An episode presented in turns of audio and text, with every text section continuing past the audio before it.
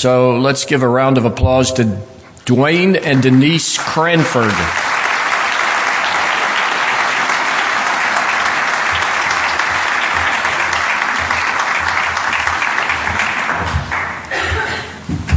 Well, good evening. My name is Duane Cranford, and this is my beautiful wife of 21 years, Denise Cranford.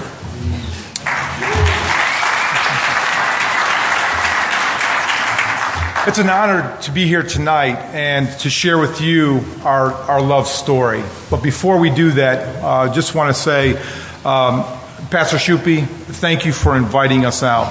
Um, I also want to thank you and Martha for being a rock uh, in our lives, as well, as a, as well as a strong source of encouragement to us. Thank you very much.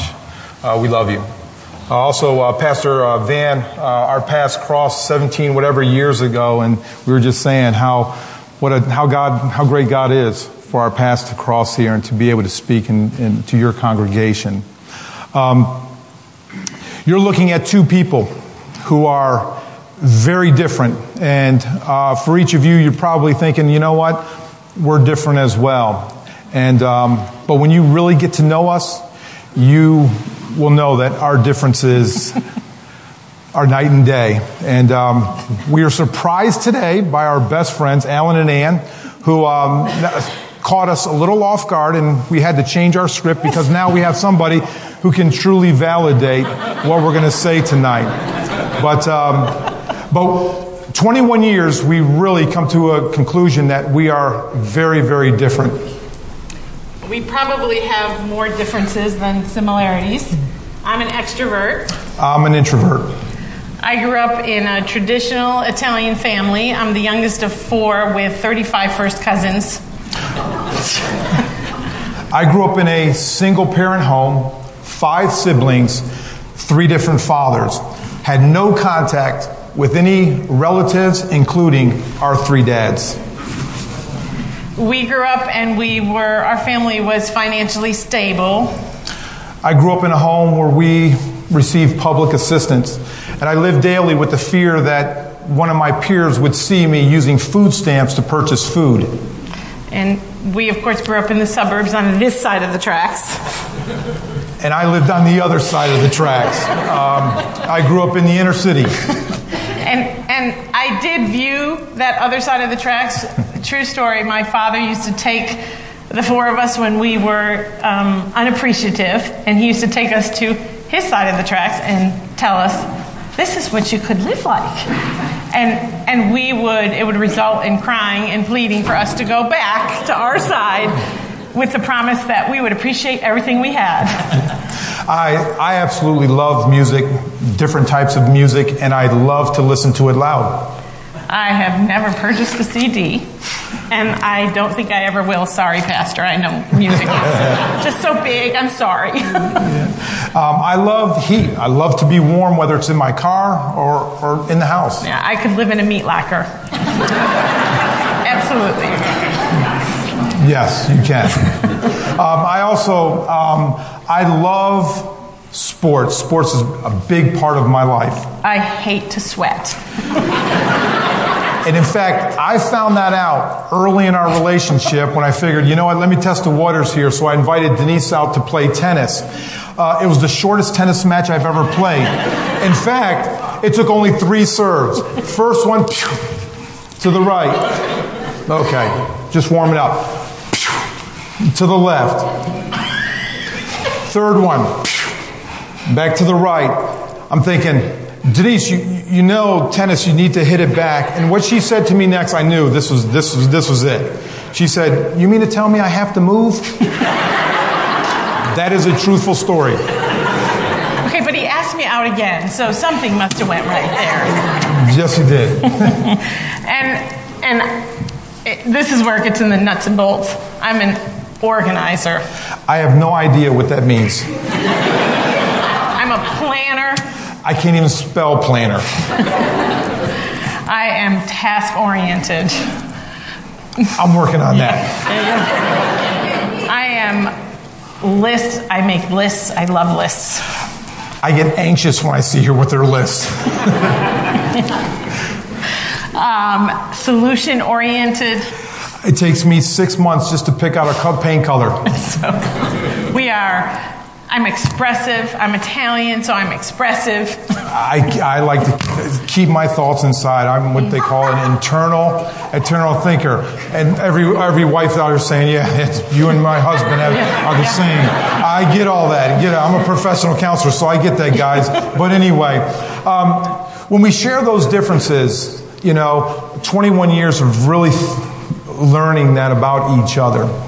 Um, that pales in comparison to the different paths we were on um, before God took those two paths and led them together at a place called the House of Good Shepherd, which was a home for troubled kids, kids who their parents couldn't handle them and would take the kids out of the house and put them in this facility.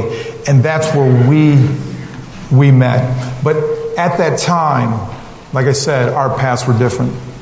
I was young. I had two loves in my life sports and the Lord. And I want to reverse that order the Lord and the sports. God put a call on my life at a young, a young age when I was a freshman in high school.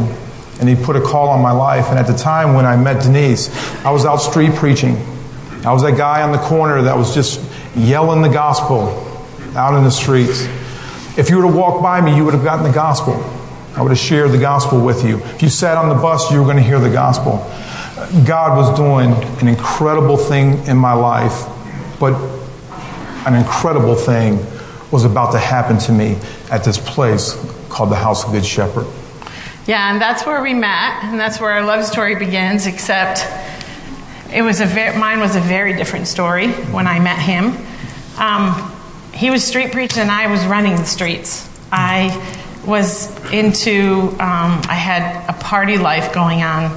I was not a believer. I grew up Italian Catholic, um, devout Catholic, and I uh, went away from it in college where I started to pick up uh, some bad habits. Um, and I always am nervous to talk about my past because it is not who I am today, and I by no means want to um, glorify anything in it, but it is who I am today because of who I am in Christ today and what um, grace has just done to my life and what mercy has done to my life. And so here I go to work at House Shepherd, and I'm probably out partying seven nights a week at this point. Um, and this is how bad it was. It, it, I was living a, a severe life of drugs to the point where I was naive enough that I actually chartered a plane to South America to buy drugs and bring them back into the country. and I, it's the grace of God that I am not locked up in a South American prison right now. So I come to House Good Shepherd and I'm working and it was a great shift because I could go out partying that night. You know, I'd get out at nine. It was a three to nine shift. So I was very, you know, living a life, and and I was um, dating somebody that was the perfect candidate for myself and my family. He was an Italian man that my parents always said that I would marry. Um, he was very wealthy, so he could give me the life that I wanted. He was a nice man. He let me party. He even partied with me. He had a house. He was an upcoming engineer at IBM. It was the white picket fence. I just had to walk through it. And I was happy. Everything was good. I was living life. And then somebody gives me, at the time, a, a gospel, a John book, little book. And as a Catholic, I never read the Bible, right? It stood on the nightstand or the end table, the big gold, and you'd put money in it, which never made sense to me. Why wouldn't thieves go there first? and so, but I read it for the first time, and I was, I liked it. I thought this is this is neat. But that was it. I put it aside, and I was not going to give up my life. Um, I had surrounded myself with friends that were in the same lifestyle. Um, it was pretty bad. And this new guy comes to work at House Good Shepherd. And it was really weird because he was drawing crosses. He was carrying a Bible with him. He was giving out these little things called tracts and telling anybody who would listen about Jesus. So we labeled him the Jesus freak at work because none of us were where he was. But the good thing was he was a handsome Jesus freak.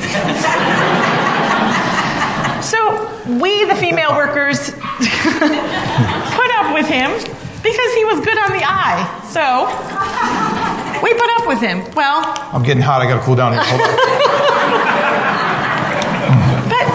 but secretly we kind of made fun of him. And this is where it all hit. We had a restraint one night, and we, and a restraint is when one of the uh, kids sort of goes off, is what they say. And we had to do a physical restraint because they would put themselves in danger, they would put us in danger, and so we had to physically restrain them. Duane and I were on shift that night together, barely knew each other. And so we have this restraint, and it's about an hour and a half restraint. Yeah. She was she was the female version of Michael Tyson. Yeah, she looked. Let me just yes, say that. Yes, she was tough. She was a tough girl, big, and so this And strong. restraint. Yeah, it was strong. So it was a physical night. We finally got her calmed down, and this is how it all happened. We're doing paperwork, and the problem was, is I was not a believer, so we used to be dishonest with our time at this place, and we would, except for the Jesus freak that we called him, we would all cheat on our time and we would just cover for each other. So when I, we went to do the paperwork to fill it out, I looked at him and I said, Oh, by the way, I said, when you do the documentation, you got to say that it happened at this time. And he, and he looked at me and he just said, really calmly, he said, Well, I can't lie. And I thought, what? It was like he had three heads because I was so far gone. And then I tried to convince him. I, I said, do have a big forehead, but anyway, And then I tried to convince him that it wasn't a lie. I said, well, this isn't a lie. This is not a lie. This is what we protect each other. This is what we do. And it wasn't happening. So he said, I, I'm sorry, I can't lie. And here's what happened. I walked away, and I it was so not self-righteous, and I was mad that it wasn't self-righteous. It was so convicting. And so the curiosity was just like, well, how did he say that? And I, I feel bad. And so I was curious. So I started to sort of just find myself in his conversations listening to him because I was thinking something's different with this guy. But it was still weird to me. And so then he says to me, he knew I was seeking a little bit, so he offers to do a Bible study at my house. Missionary dating, I'm still convinced of. So he offers to do Bible study with my roommate and myself, and that was a good one, by the way. yeah, it- and so we we took him up on it, just because he was cute, and you know, if he was doing a Bible study, we'll do it. But what we figured out after two two times of coming that he would not leave the kitchen area because he was in a lady's house, and he was such a gentleman that he would leave. He would come in, sit in the kitchen. So we would take all of our illegal stuff and put it in the next room right on the table. And he'd conduct this Bible study. And so this went on and went on and went on.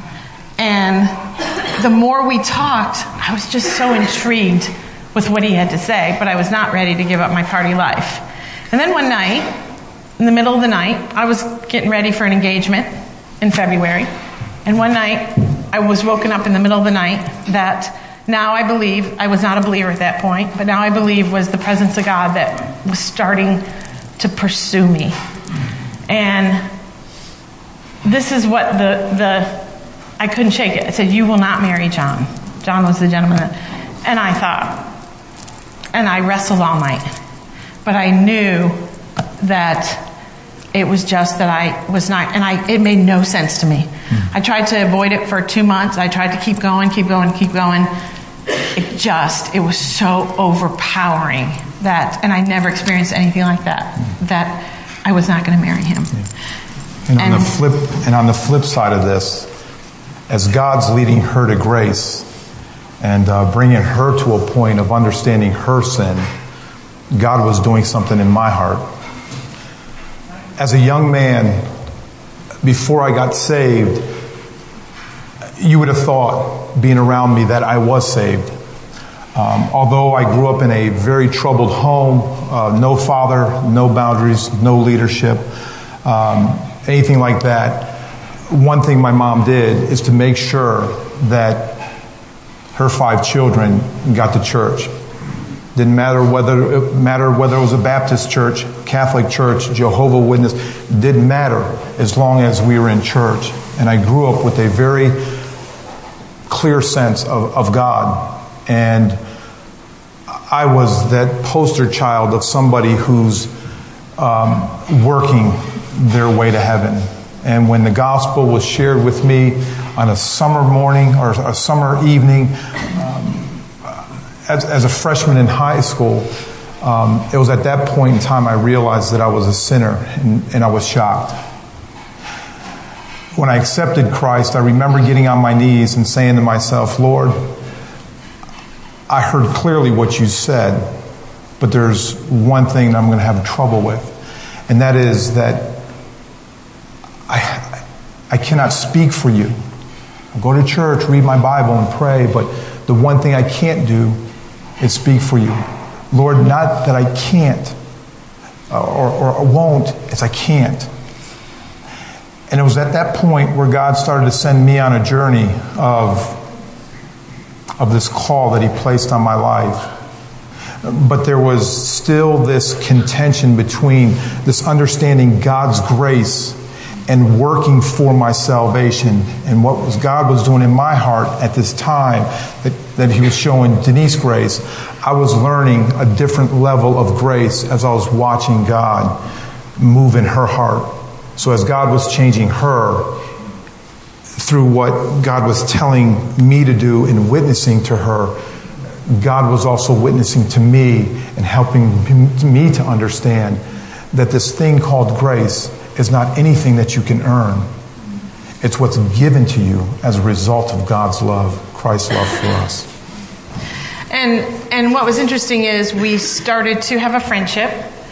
Uh, I still was not saved at this point, but he was a good friend. And I remember one of my friends saying to me, "Boy, you should get together with that Duane guy." And I remember saying, "No way. He's too goody two shoes for me." He's not exciting enough for me. And I can't be that good around him because I always have to be so good around him because he's so such a godly person and I was working so hard to be good and make sure I didn't say anything and make sure I didn't do anything to offend him. I said, I can't, it's too much work. And then one night, um, I got home in my apartment and my electricity was out. And I could not get to anybody. I was calling, usually I have 15 messages of all these friends getting together, getting together. Everything was dead. I couldn't get a hold of anybody. He went to New York.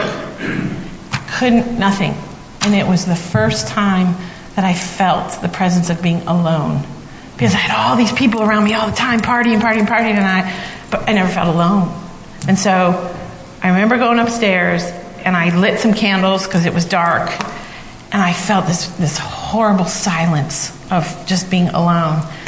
And I think God shut off the world for me that night.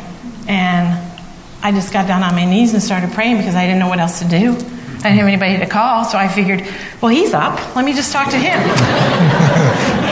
so I did. And it was amazing because I asked Christ to come into my heart.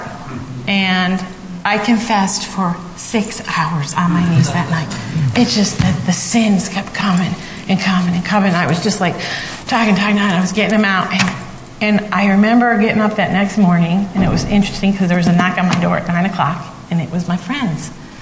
And they had said, We got the boat, we got the, we got the drugs, we got everything, we're heading up to the lake, let's go.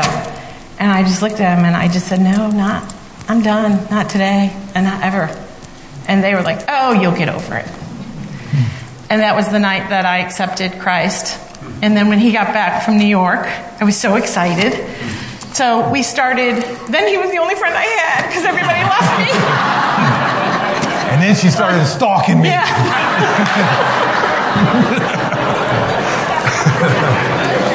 Hey, we're one for one. So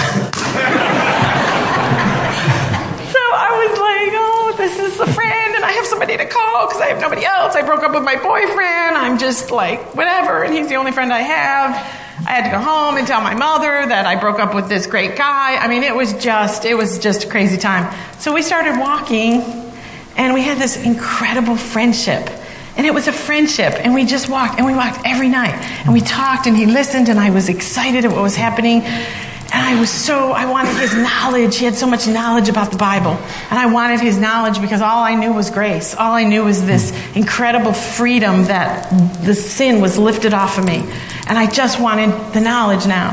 So we just kept going and going. And, and then one night, it was a long time. I mean, it was like nine months. And we were driving and so we're driving, and, I, I'm thinking, oh my goodness, I'm starting to have feelings for this guy that I didn't, and you know, this is not what it's supposed to be, and you know, this and that. And I was thinking, I'm going to have these feelings all by myself, and whatever. And then we're driving one night, and he looks at me and he says, out of the blue, he says, you know, we've had this great friendship, and he said, I really like our friendship. And he said, and it's been fun, we've been walking. He said, but somewhere along the line, I fell in love with you. And I was like, me too. and so. And that was at, at that point, um, something crazy was happening in me because, like I said, I had two loves the Lord and, and sports. And I already took her tennis, and I knew that she had nothing to do with sports. No. So I knew I was in trouble there. I still don't, by the way. But with all the differences, I knew in my mind what my idea of my wife down the road was um, a church grown Christian young lady. And although it wasn't what I was looking for at that time, that's what I knew in my mind what God had for me. And as I, she, it's an understatement, we went for walks. We worked together. We would be at work and we would talk we would go home, we'd be on the phone, and I could just remember just laying on the laying on the floor and, and with the with the phone against my ear and just just wanting to hear from her because it was the first time in growing up in an unstable environment that I met somebody who although she was very different and didn't fit what I thought, when I said something, she understood it. And then and that was the first time that somebody understood me. And that just changed me. It changed me. And like I said, all we wanted to do was talk, just be around each other. And there was no, at that time, interest uh, prior to that. Yeah. But it was the change. And then we started to realize that, you know what? God has a plan here. I had a plan, I had some ideas. But you know what? I need to think what God's doing here. And I think it was at that time, just before I mentioned that in the car, that I realized, you know what, God?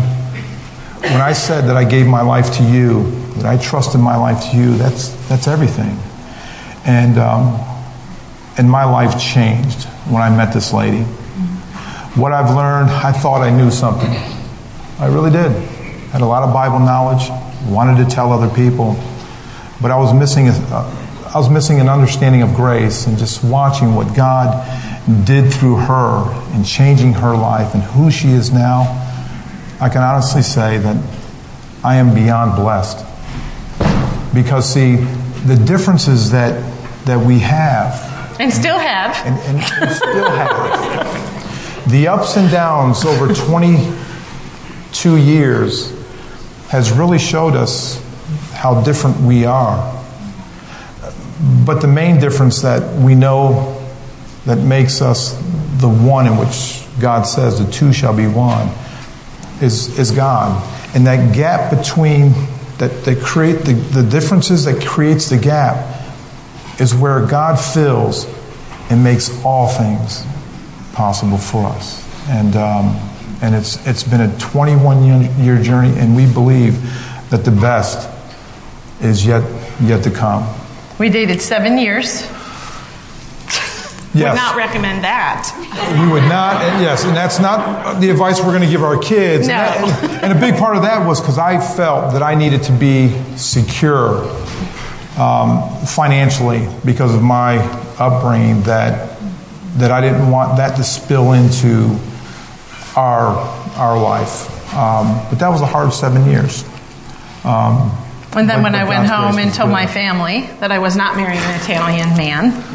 yes, because I have I everything was- in me but Italian. Yes, right? I was the first one in my family that did not marry Italian. It hmm. was, it was, I was a scandal. and, and he is, and it's just funny because he has everything, like he has everything, everything but Italian. Everything.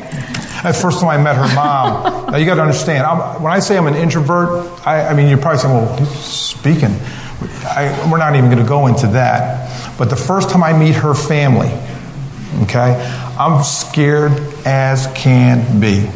I walk into this house and there's, picture this, a big table, what seemed to be 50 Italians sitting around it eating, I actually thought the hands were flying, they're talking loud, they're yelling at each other. I actually thought they were putting a hit on somebody. The grandmother, God's honest truth, the grandmother, So prejudiced. the man, the grandmother looks at me and goes, "Eat, manja, manja," and I'm going, "No, thank you, I already ate." And she goes, "Oh, come and eat, manja, manja." I'm going, "No, I already ate." After the third time, she stands up at the table. Now, this is the first time I met her, her family, her extended family. You never turned down slaps her hands down at the table, stands like, "Are you and saw me in my home?" I go, "Oh, okay, she's joking." No, she's not joking. that was the first time I denied any food from her, her or her relatives, and will be the last. Because well, my wife also also is a wonderful, absolutely wonderful cook.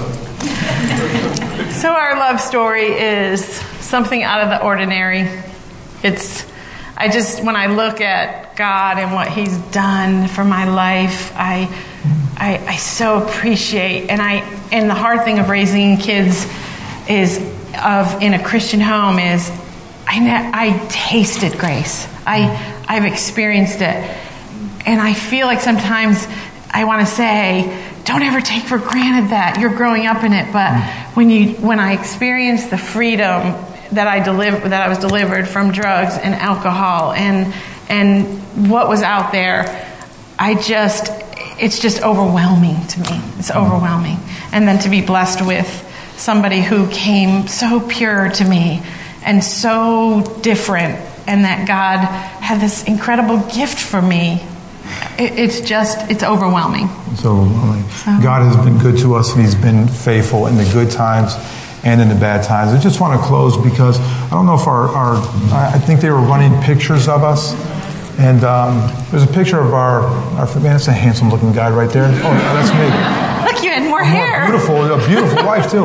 Um, is there a picture of our family up there? I just want to. Could I just want to intro, in closing just introduce our, our, our family to you? Um, we have three children. Um, my oldest Noah, he's 17. He'll um, he's going into college next year. He's in the process of um, of um, deciding on a, on a school. Uh, he's in ministry. Uh, he works at a, uh Christian camp, and we're so excited to see what uh, the Lord's going to do in his life. Our middle child is um, Isabella. Uh, one of the sweetest people that you'll ever meet in your life. Truly has a heart for uh, for people, and um, she's Yeah, my, now she's that one's going second to be princess. called in the ministry. Yeah. That middle one's going to be called in the ministry. And uh, our youngest, uh, Juliana, 10, going on 21. we have to work on that one. Gray hair is a result of her, but she is, um, the Lord has a plan for her. And, um, you know, as we were putting this together, and to think that, that God blessed me with a wonderful wife, um, beyond what I could imagine, that God would consider my need and providing me the person that is my soulmate. Um, and I consider our union together a match made in heaven. But then to think, as a result of this, that right there, I understand God's grace. God, graceful. You don't have to earn anything. It's been done. And all He's asking from us is to recognize who we are and that are sinners before God. We confess our sins. God will be faithful as He has been for us to forgive us and, um, and to be our Lord and Savior and um, He is the center of our life. And uh, again, we want to thank Pastor Thank you. uh, for having us out. And uh, that is our love story. And we're sticking to it. Thank you. Amen.